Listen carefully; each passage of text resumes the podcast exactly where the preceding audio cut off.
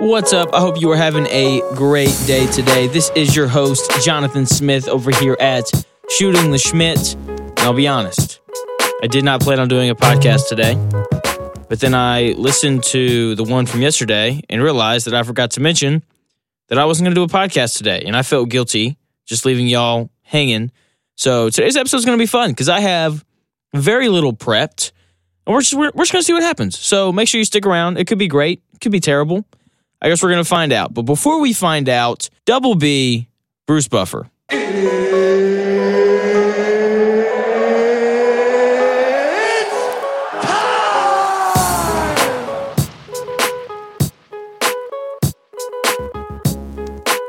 Thank you, Bruce. Now I have no notes. It is almost 1 a.m. I finished watching the Indiana Hoosiers beat the Wyoming Cowboys a couple hours ago. And that is that is it. That is all we're walking into this with. And as I was watching the game, I began thinking to myself what I think everybody does during March when they're watching these higher seed teams play. You know, whether it's you know the playing games with the 12 seeds or you know maybe it's watching you know a 13-4 matchup and you feel like the 13 seed is going to win. You begin to talk yourself into that team, right? Because let's be honest here, the beauty of March Madness is that once your team gets eliminated, because let's be honest, most of the time your team gets eliminated, you then just root for the underdog, right? You find the highest seeded team and you pull for them all the way unless they're playing against your team, right? So, like for me last year, Oral Roberts was pulling for him, wanted them to beat Ohio State, wanted them to win their second round game against Florida. And then they ran into Arkansas, and I was like, please don't win. I don't I don't want you to do that. Please don't do that. And thankfully they didn't. Arkansas won, ended up running into the Elite Eight. Had to throw that in there because Elite Eight chances this year, not super high. But anyway, we're not talking about that. We're talking about the Indiana Hoosiers and pulling for these underdog teams. And you begin to talk yourself into them, right? You know, you look at the team play and you're like, ooh, I really like that player. You know, ooh, the announcers they're saying he's like a borderline NBA guy, right? Maybe maybe he gets hot, maybe he can carry him. I think we're going to see that. I guess you guys are going to listen to this on Wednesday, so we'll see that tonight with the the 16 seed matchup. I believe Bryant University has the leading scorer in the country. So therefore, you know everybody's going to be talking themselves into him and his ability to put the ball in the basket. And can he potentially carry this Bryant team to a win against Arizona? Probably not. Not going to happen. They also have to win their playing game first. So it just it kind of happens, and I found myself doing that. Uh, you know, last night against in during the Indiana game, and man, that team really plays defense. You know, and I was sitting there and I was like, you know, they play defense. And when look, when you play defense, you can beat anybody in college basketball, right? Because you just need one guy to get hot. And then all of a sudden, like you're good. And, you know, looking at Indiana, I was like, man, they looked really good in the Big Ten tournament. And I found myself talking myself into the 12th seeded Indiana Hoosiers, who I now have beating St. Mary's in the first round. That's how deep it got, right? I was like, they're definitely going to beat St. Mary's now, without a doubt. And I've talked myself into Trayce Jackson Davis and so on and so forth. And I'm I'm pulling up the bracket now. And I'm just trying to think who are teams or what are the teams that we're going to talk ourselves into this year, right? Like who is going to be, you know, the guy that everybody's talking about, right? Like last year, Oral Roberts, it was Max Abmas, right? The the small guard who could shoot it and everything like that. So who is that guy going to be this year?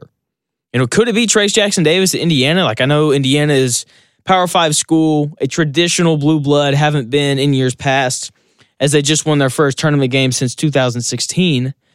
And like, who is who is this player going to be? And I'm so excited to see who it's going to be and who's who's going to be the Loyola Chicago this year, right? Like this is why we love March. Okay, it's because you know we find these small schools in the middle of nowhere who you know, like no one really cares about until they get here. And let's be honest, sometimes we haven't even heard of them. Like, let's be honest, before Loyola Chicago's run a few years ago, we'd never heard of Loyola Chicago, unless you're maybe from Chicago. I don't know. And so it's, I'm so excited just to kind of see who that player is going to be this year. And, you know, I talked about Davidson the other day. I was talking about the Korean kid, Haejung Lee, or however you pronounce his name, potential NBA guy you know, can shoot it, 16 points a game, six seven wing, whatever. So I don't want to talk too too much about Davidson, but there are a couple other guys, two in particular, that I want to focus on here, who are who have the potential to be the Max Abmas of last year, right? I really hope his name his last name is Abmas, and then I'm pronouncing it correctly. But the first one, I'm going to mispronounce it, Jamaree Bouyea. I really hope it's Booyah. I think that'd be way cooler. Plays for the University of San Francisco. And look, let's be honest. You know, San Francisco started the year really hot. I believe they're like the last undefeated team in the country. And then, yeah, but, and then they played Gonzaga or something like that because they're in the same conference. But anyway, San Francisco went 24 9 on the year, had three losses. Um, where they had three of their losses came to Gonzaga, which is, you know, understandable when you're San Francisco, right? Either way, Booyah, that's what we're going to call him, is a significant reason as to why San Francisco has been so great this year. He's averaging 17 points, five rebounds, and four assists, and he's shooting 47% from the field, which is really good for a guard, right? And as, you know, a lower seed in the tournament, San Francisco should be a lot of fun to watch. This is a mid major that I have heard a lot about and I'm really excited about. You know, Booyah, he has increased his draft stock from being undrafted to being like a late second round pick. And look, man, he could show up, show out in the tournament and, you know, launch that. Or maybe he shows up and he struggles and he falls. And it'll be really interesting to see. And that is, you know, another one of the draws, right? Is we hear about these mid major guys. And it's like, yeah, well, you know, he plays at the University of San Francisco. Like, of course he's getting buckets. Like, they're a mid major. Who cares? it's so nice to see, you know, these guys on these mid major teams play against, you know, the Power Five conference guys, right? To see them play against the, you know, the blue bloods of the world, the Kansases, the Dukes, the Arizonas, the UCLAs, so on and so forth. And to see these guys that we've heard about, but haven't necessarily seen play because, you know, those mid major games, they just aren't on TV. It's fun to see them play against that higher level of competition to really kind of get a glimpse at what these guys can be, right? And so yeah, so J- Jamaree Booyah, you know, he's you know, I'm I'm excited to see him play, right? He's he's a six foot two guard, so he's, you know, just a normal sized point guard, in my opinion, right? And you know, he can shoot it off the dribble. He's got really good range. And I am really excited to see him play. They're actually playing up here in Indianapolis, so I'll get to see him in person. Had to throw that in there too. You know, have to throw out the credential brag whenever I can. And so, you know, he's definitely one of the guys that I'm looking forward to seeing. Another guy, David Roddy from Colorado State, another potential NBA guy. Very different style from our guy Booyah. You know, he's you know a little bit thicker, built more like a tight end in the NFL, broad shoulders, tree trunk kind of guy. You know, and he's a monster inside, right? He rebounds at a high rate, and he passes the ball well too for a big guy.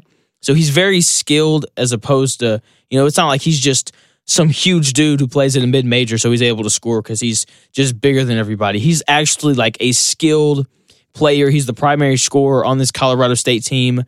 You know, he's going to get doubled a lot. And, you know, with his ability to pass the ball, he's going to be a lot of fun. And I'm excited to watch him as well. And there's one more guy that I want to get into before we wrap it up here. One more player that goes by the name of Peter Kiss, which is a fantastic basketball name. Anyway, he is the leading scorer in the country, plays for Bryant. He averages 25 points a game, which is a lot, especially when you consider the fact that he doesn't even shoot 30% from three. And I believe he's a guard. He looks like a guard. It says he's a guard here on, on the ESPN website.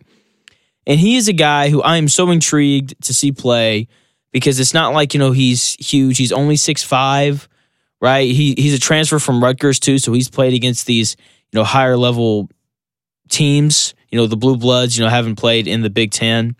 And then, you know, he's gone to Bryant now and he's averaging 25 points a game, which is really impressive. Trying to figure out the shooting thing because he shot 42% from three last year. And this year he's just really struggled. I don't, that's just, that's weird. And yeah, he's a guy who I also want to keep my eye on. He's definitely, especially, you know, if they somehow pull off the miraculous upset, it'll be because Kiss went out and got 40 points or something crazy like that. So he's definitely a guy that I could see America falling in love with, you know, during the magical month that is March and the fantastic time of the year that that is March Madness, the single greatest postseason tournament in all of sports. So that's going to do it here at Shooting the Shmitt. Keep an eye on those guys. I'm so excited. March is here. College basketball. I'll be back again on Monday, hopefully with a guest recap all the craziness that's gone on over the weekend. So, once again, that's going to do it here. I'll be back again to talk to y'all on Monday.